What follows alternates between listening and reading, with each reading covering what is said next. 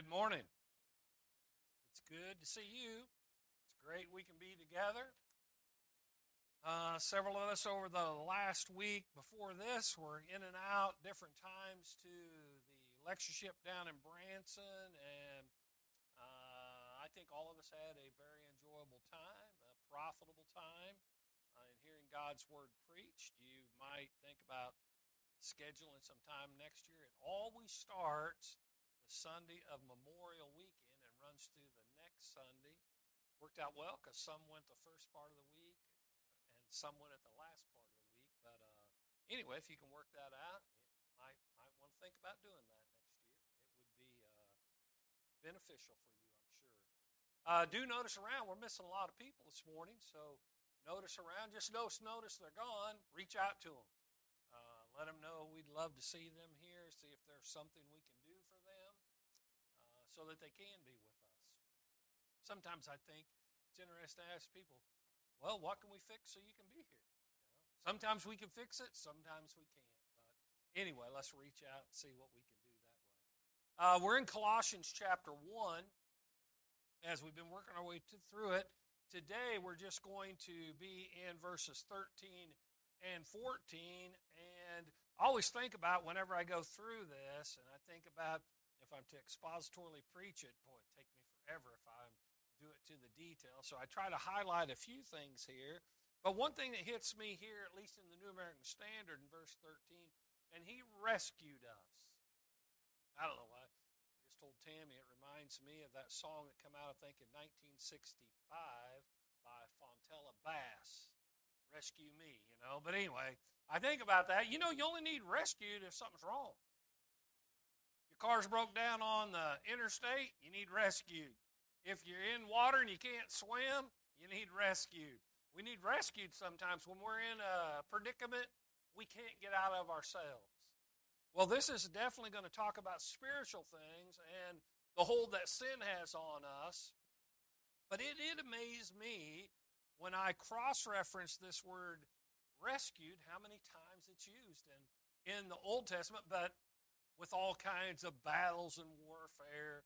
But in the New Testament, how many times it's used? So I want to mention a few of them. And the first time it's mentioned in the New Testament, it's used derogatorily against Jesus. That was interesting. If you got your Bibles, turn with me over to Matthew chapter 27. And this is at the crucifixion of Jesus. And as you look, I'm going to pick up at verse 42. The word rescue is used in verse 43, a quote from Psalm 22 and verse 8. But he says, He saved others, talking about Jesus. He cannot save himself. Well, you would be wrong, he could. But he cannot save himself. Is he the king of Israel? Let him now come down from the cross, and we will believe it. They're just they're just throwing all kinds of insults and ridicule at our Savior. Why, why he's given his life on the cross for our sins and even for theirs. He says, and they quote, and see, they're gonna the Jews are gonna know this quote. Jesus trusts in God. Let God rescue him now if he delights in him, for he said, I am the Son of God. All that is true. Did God rescue Jesus? On Sunday morning, he was raised from the grave, never to die again, to ascend into heaven, and one day return and take all the faithful home. They just didn't understand the plan. Therefore, they didn't understand the sacrifice. Therefore, they didn't benefit from the lavish amount of spiritual blessings that are found there. But the first time I read about rescue in the New Testament, they're slandering Jesus with it. So that goes shows you can pick a really good word and use it in an evil way. They're kind of using sarcasm, aren't they? So that was interesting. I had to mention that one, but I want to show you many places where it's just used exactly like it's used here in Colossians 1 and verse 13, where it says, For he rescued us from the domain of darkness and transferred us to the kingdom of his beloved Son. That sounds like a deal to me. So turn back to Galatians chapter 1. Galatians 1, the opening remarks. Go to verse uh, 4 of Galatians 1. I guess I better get to Galatians 1. Talking about Jesus, he gave himself for our sins. Wow. So that he might rescue us from this present evil age according to the will of God, our God and Father. Why Jesus give himself? For our sins to rescue us. Now, I'm not going to get into it yet, and I'll get into it here a little bit later. But who else could rescue you from that? Surely, if you get enough good people to. Surely you can rescue yourself. No. He, so, in opening the letter to Colossae and opening the letter to the church of Galatia, he both talks about how Jesus rescued you. In this one, from this present evil age, he's going to rescue us from the pressure and the outcome and the cost of evil in Colossians in the domain of darkness. Well, that's not the only place. Go with me over to 2 Timothy chapter 4. Listen to this one. 2 Timothy 4, verses 17 and 18. He says here, But the Lord stood with me and strengthened me, so that through me the proclamation might be fully accomplished, and that all the Gentiles might hear, and I was rescued out of the lion's mouth. The Lord will rescue me from every evil deed and will bring me safely to his heavenly kingdom. To him be glory forever and ever. Amen. Wow. So he says, He's going to rescue me right out of the lion. That sounds like you're in a pretty tough situation. If the lion's got you in his mouth, you're about to be bit and ate alive. I mean, you need rescued right now. I mean, now or it's all over. Now, I know I can look at what Peter wrote about a lion, at least someone that roars about like, prowls about like a roaring lion, the devil himself. That's the, re- the devil, that's the lion he's talking about being rescued from. He said he can rescue us. So, Paul, they never harmed Paul, right? They did a lot of physical harm to Paul. was he rescued? Yeah, he was rescued. You know, finally, his life here on this earth ended.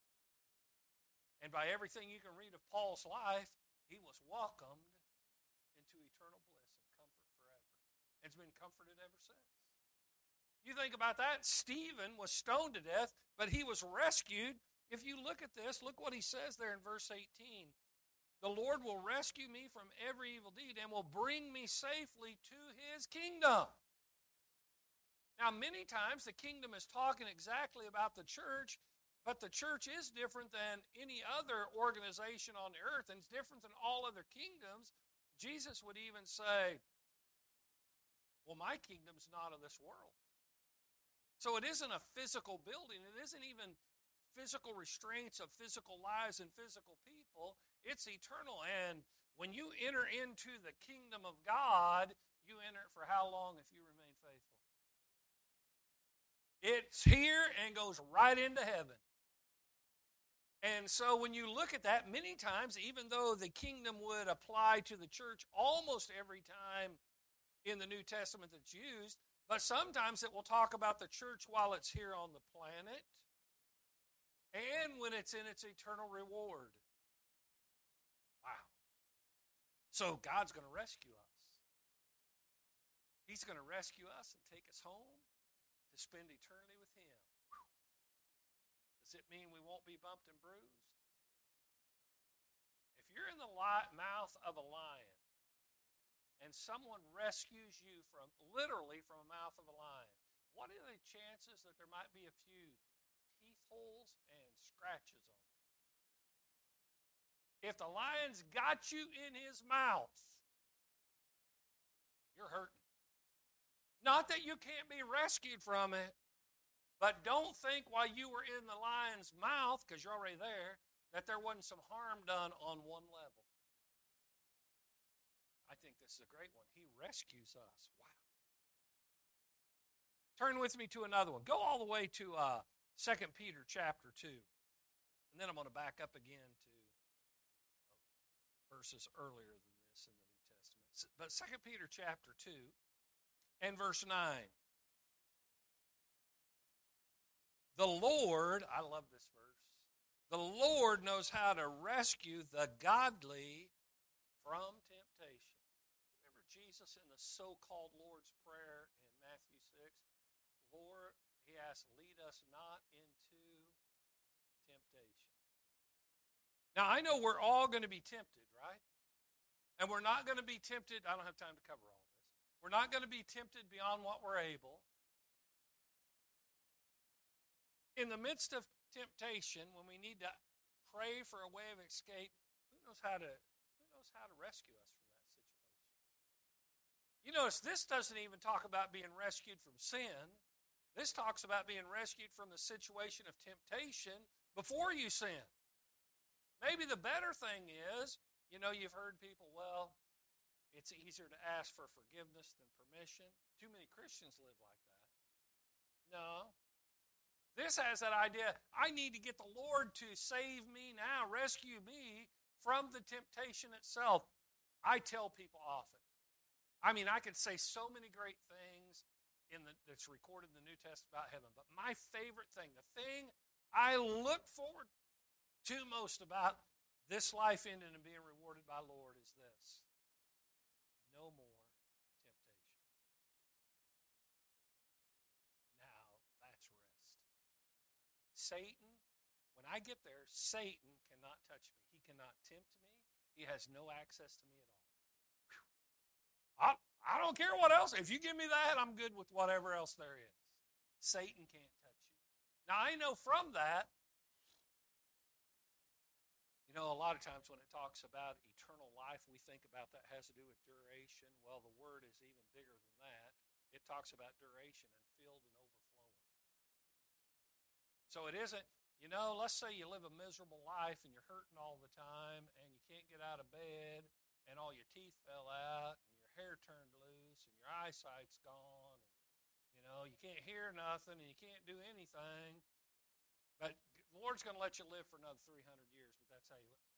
Oh, I just didn't you out of here. No, heaven's not like that. Eternal life's not like that. Well, you get to be here, but you get to lay around and do nothing knows an abundance like we've never experienced here on this earth.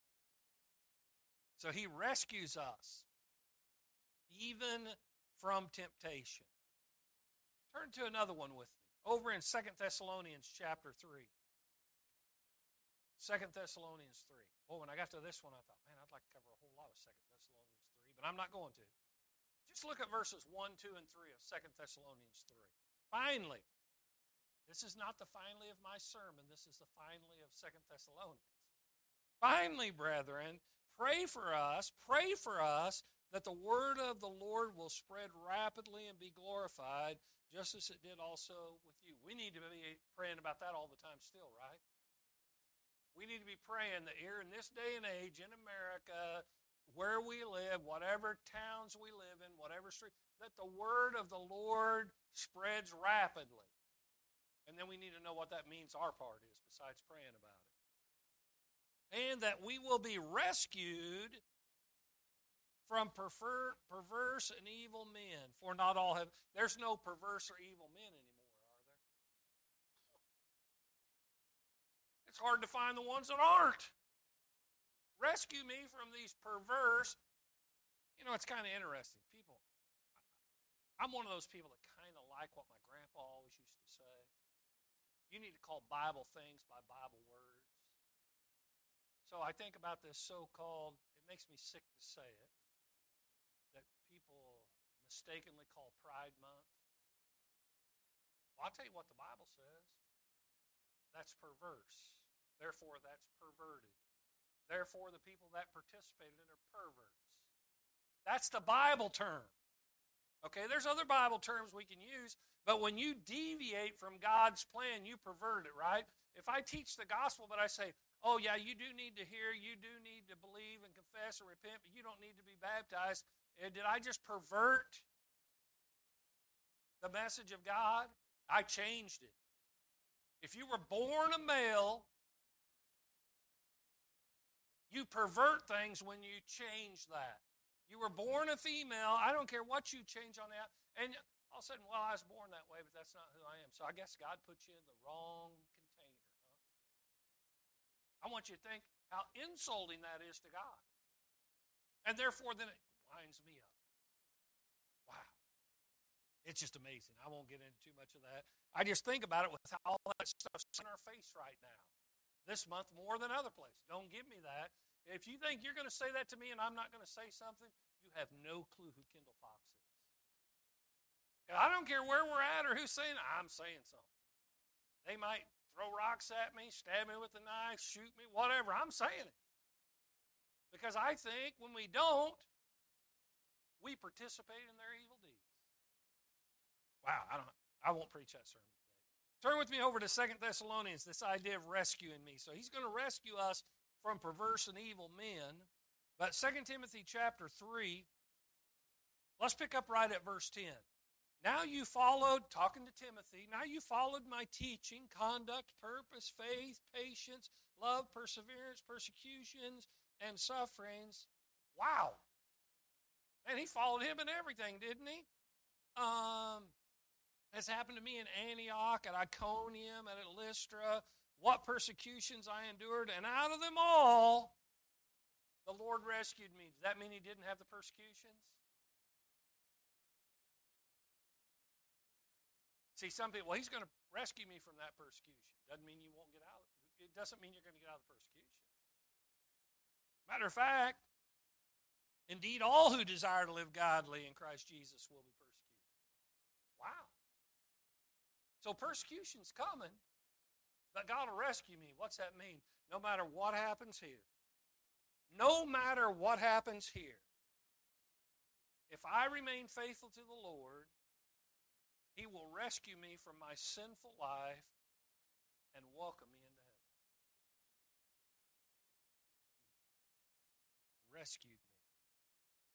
Rescued me. Sometimes we have life so good here that we don't think we need rescue.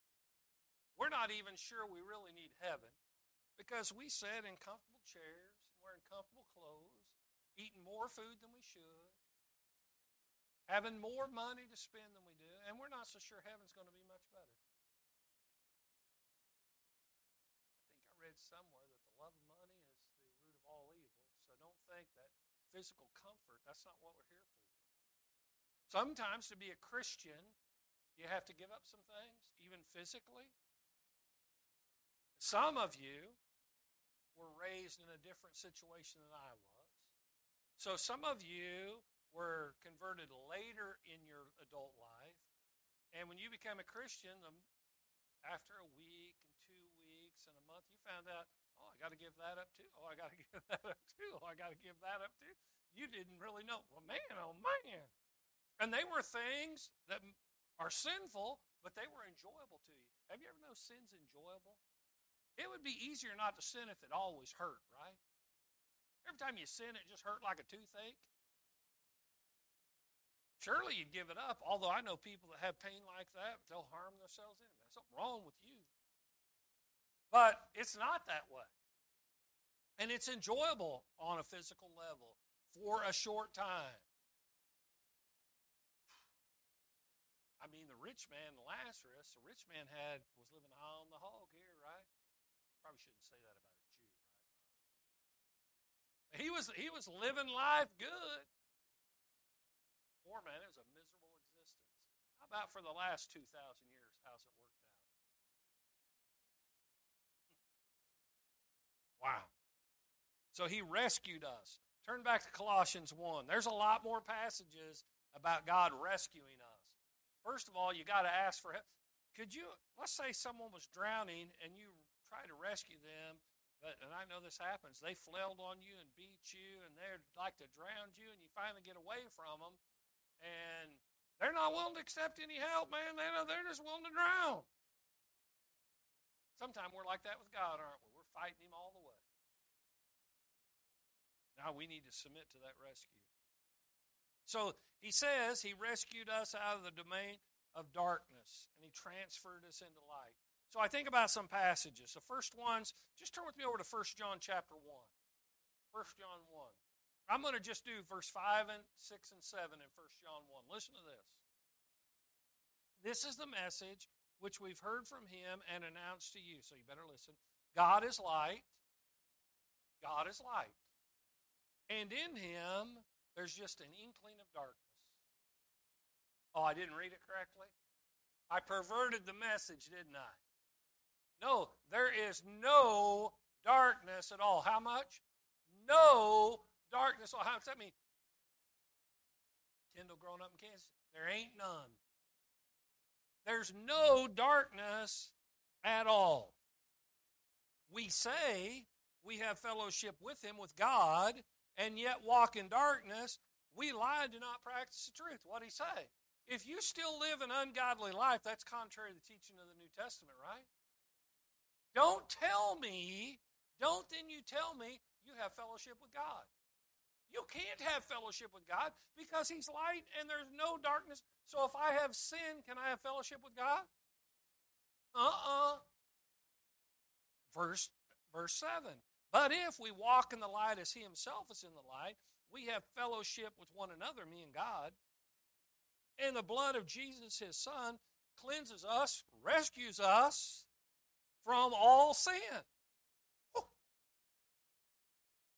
God rescued us. Now, how do we show appreciation? By walking in the light, by not living in darkness. And sometimes we don't understand exactly what this light darkness thing is because, you know, you got a light on, it's light, turn it off, it's dark. Well, we're not talking about physical illumination, are we? We're talking about something different. Matter of fact, Look in the next chapter here in 1 John 2. Let's get let's go right to verse 8. On the other hand, I don't have time to cover it all. I am writing a new commandment to you. Oh man, I got enough old ones. You didn't have to give me a new one. I'm writing a new commandment to you, which is true in him and in you. Because darkness is passing away and the true light is already shining. Is darkness and the benefits of darkness, walking in darkness, are they temporary and short lived? Yes. The one who says he is in the light, notice in most translations that light's capitalized because we're talking about Jesus. And yet hates his brother is in darkness until now. Hates his brother.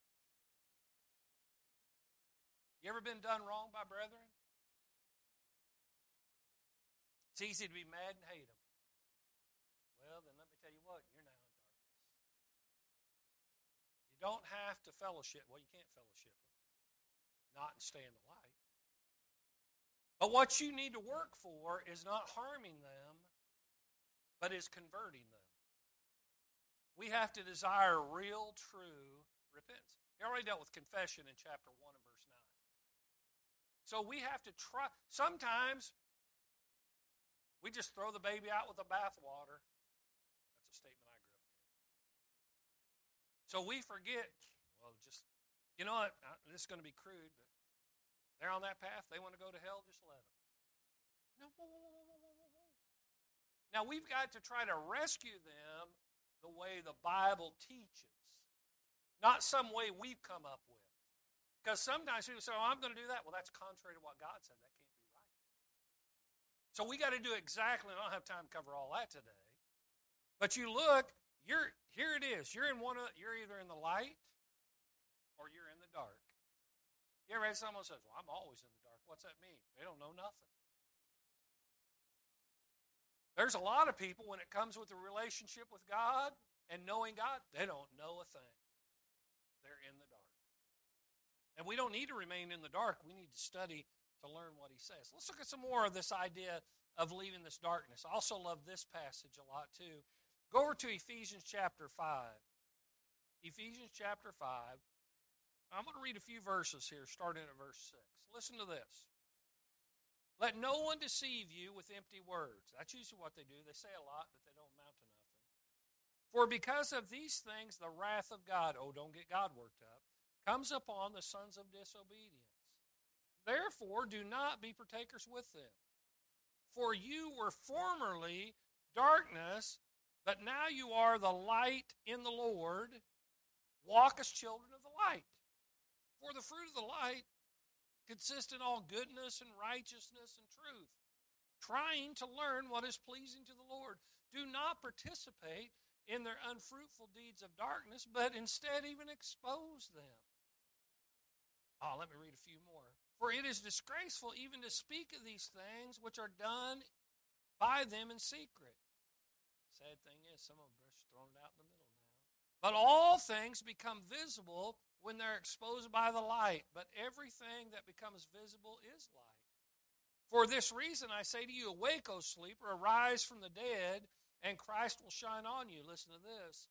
Therefore, be careful how you walk, not as unwise, but wise.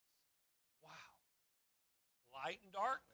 Here it is. The whole thing kind of laid out right here, isn't it? So let's look at another one, Ephesians. Let's see, wraps up the book of Ephesians. Go to chapter 6 and verse 10. My point is going to be made in 12, but I'm going to read a few more verses than that. Finally, be strong in the Lord and the strength of his might. That sounds like a good deal. How do you do that? Well, you put on the full armor so that you will be able to stand firm against the schemes of the devil. Okay, full armor. And our struggle is not against flesh and blood, but it's against rulers, against powers, against worldly forces of this darkness, against spiritual forces of wickedness in heavenly places. So he says, therefore, Take up the full armor of God. Okay, the full armor of God. Now he's going to tell us what that is. So that you will be able to resist in the evil day and having done everything to stand firm. Stand firm, therefore, having girded your loins with truth, it involves truth, and put on the breastplate of righteousness. It has with doing living righteously, and having shod your feet with the preparation of the gospel. You ought to know the gospel, be ready to share it. In addition to it all, take up the shield of faith with which you will be able to extinguish the flaming arrows of the evil one. Does it ever seem like devil the devil gets the best end of you? That, you know why? Faith's weak. If the arrows get through, your faith's weak. You got to build your faith up. Take the helmet of salvation. Yeah, salvation's the crowning part of the whole um, armor of God, he says, take up the helmet of salvation and the sword of the Spirit, which is the Word of God. Wow. So he's going to rescue us. Do when he's going to rescue us, does he ever give us a part in the rescue? Yep. He says you got to put on. I tell you what, how come you're not wearing the helmet? Why'd you leave that shield at home? See, he's going to rescue us. He said, I gave you the whole armor and you don't even wear it. So now you wonder why the devil get the best of you. I can't rescue you if you won't use what I give you. You think God might feel like that at times? I think with Kendall, he says, Man, boy, you are pretty dense. It's hard to get you to catch on to anything. We I work hard and fail miserably, and you know what? When I do, I beg for His forgiveness. And I try harder next time because I want to walk in the light. And I want to be rescued into His heavenly kingdom for eternity. Okay, jump back to Colossians because we can't miss this next verse here, real quick. Someone fix that clock back there. Take it down, throw it away. Uh, redemption and forgiveness. Romans 3:23, how many have sinned? How many of you have sinned? All of you have sinned and fallen short of the glory of God. Romans 6:23, what's that cost you? You get the death sentence. Let's find the electric chair. Matter of fact, let's rig some up. Someone, John, go get some 220. And uh, we'll put this, we'll make us look. We use one of, uh, aluminum's not a good enough conductor. We got to find some copper or something. Anyway, we can, we can cook you right here today. Okay? He's not talking about physical death, though, is he? Something much, much worse. Being separated from God forever. That's spiritual death. so the wage of sin is death, but the free gift of God is eternal life. Redemption. Redemption. That means to buy something back. It's been sold, now you're buying it back. You ever done that? Sold something inside, you want it back, and you told, Man, I really want that back. Well, it's going to cost you three times money. I want it so you're willing to pay even more than it's worth.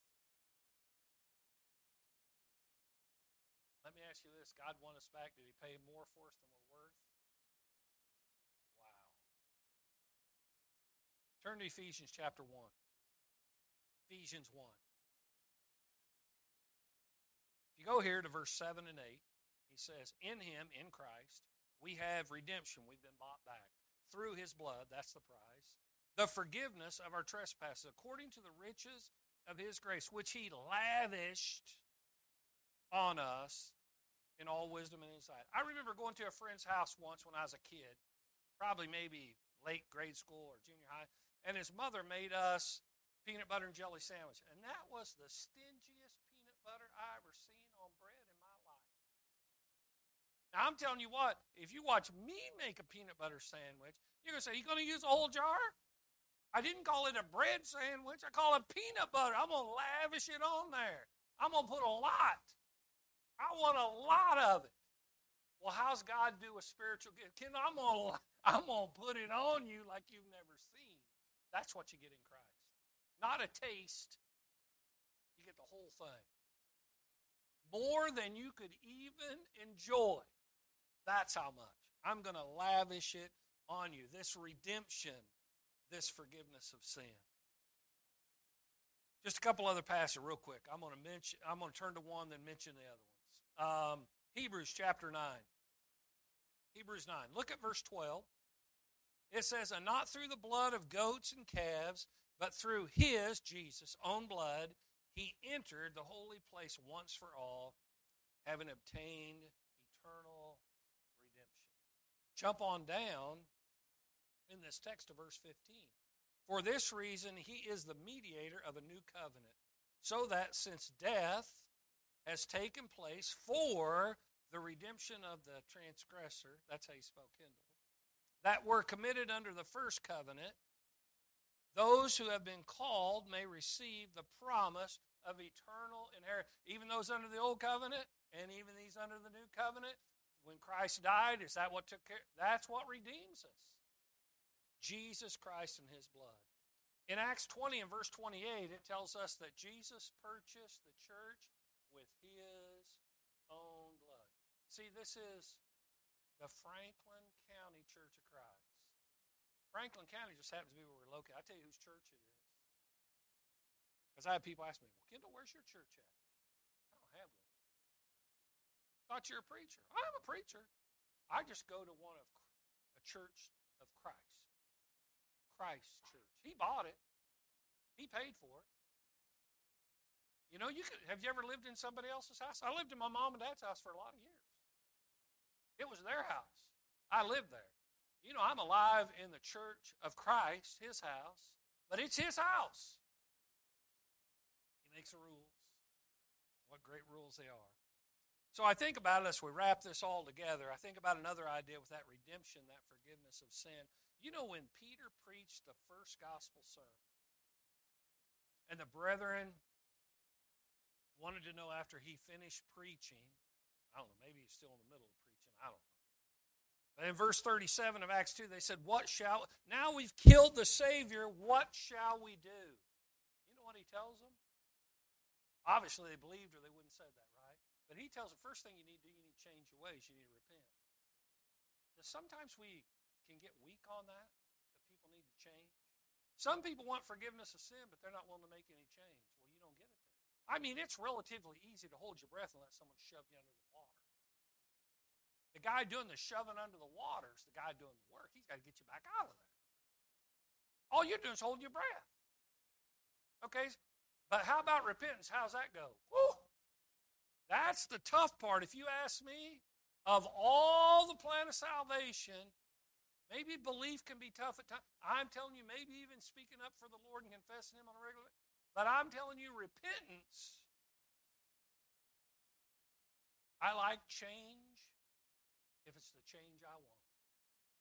But it, when man's change that's tough for me, I want to give it to someone else.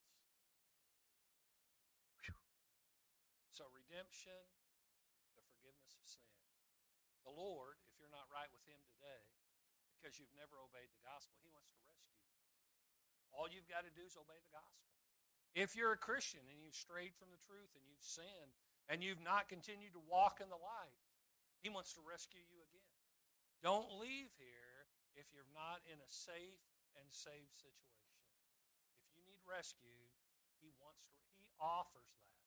If we can help you.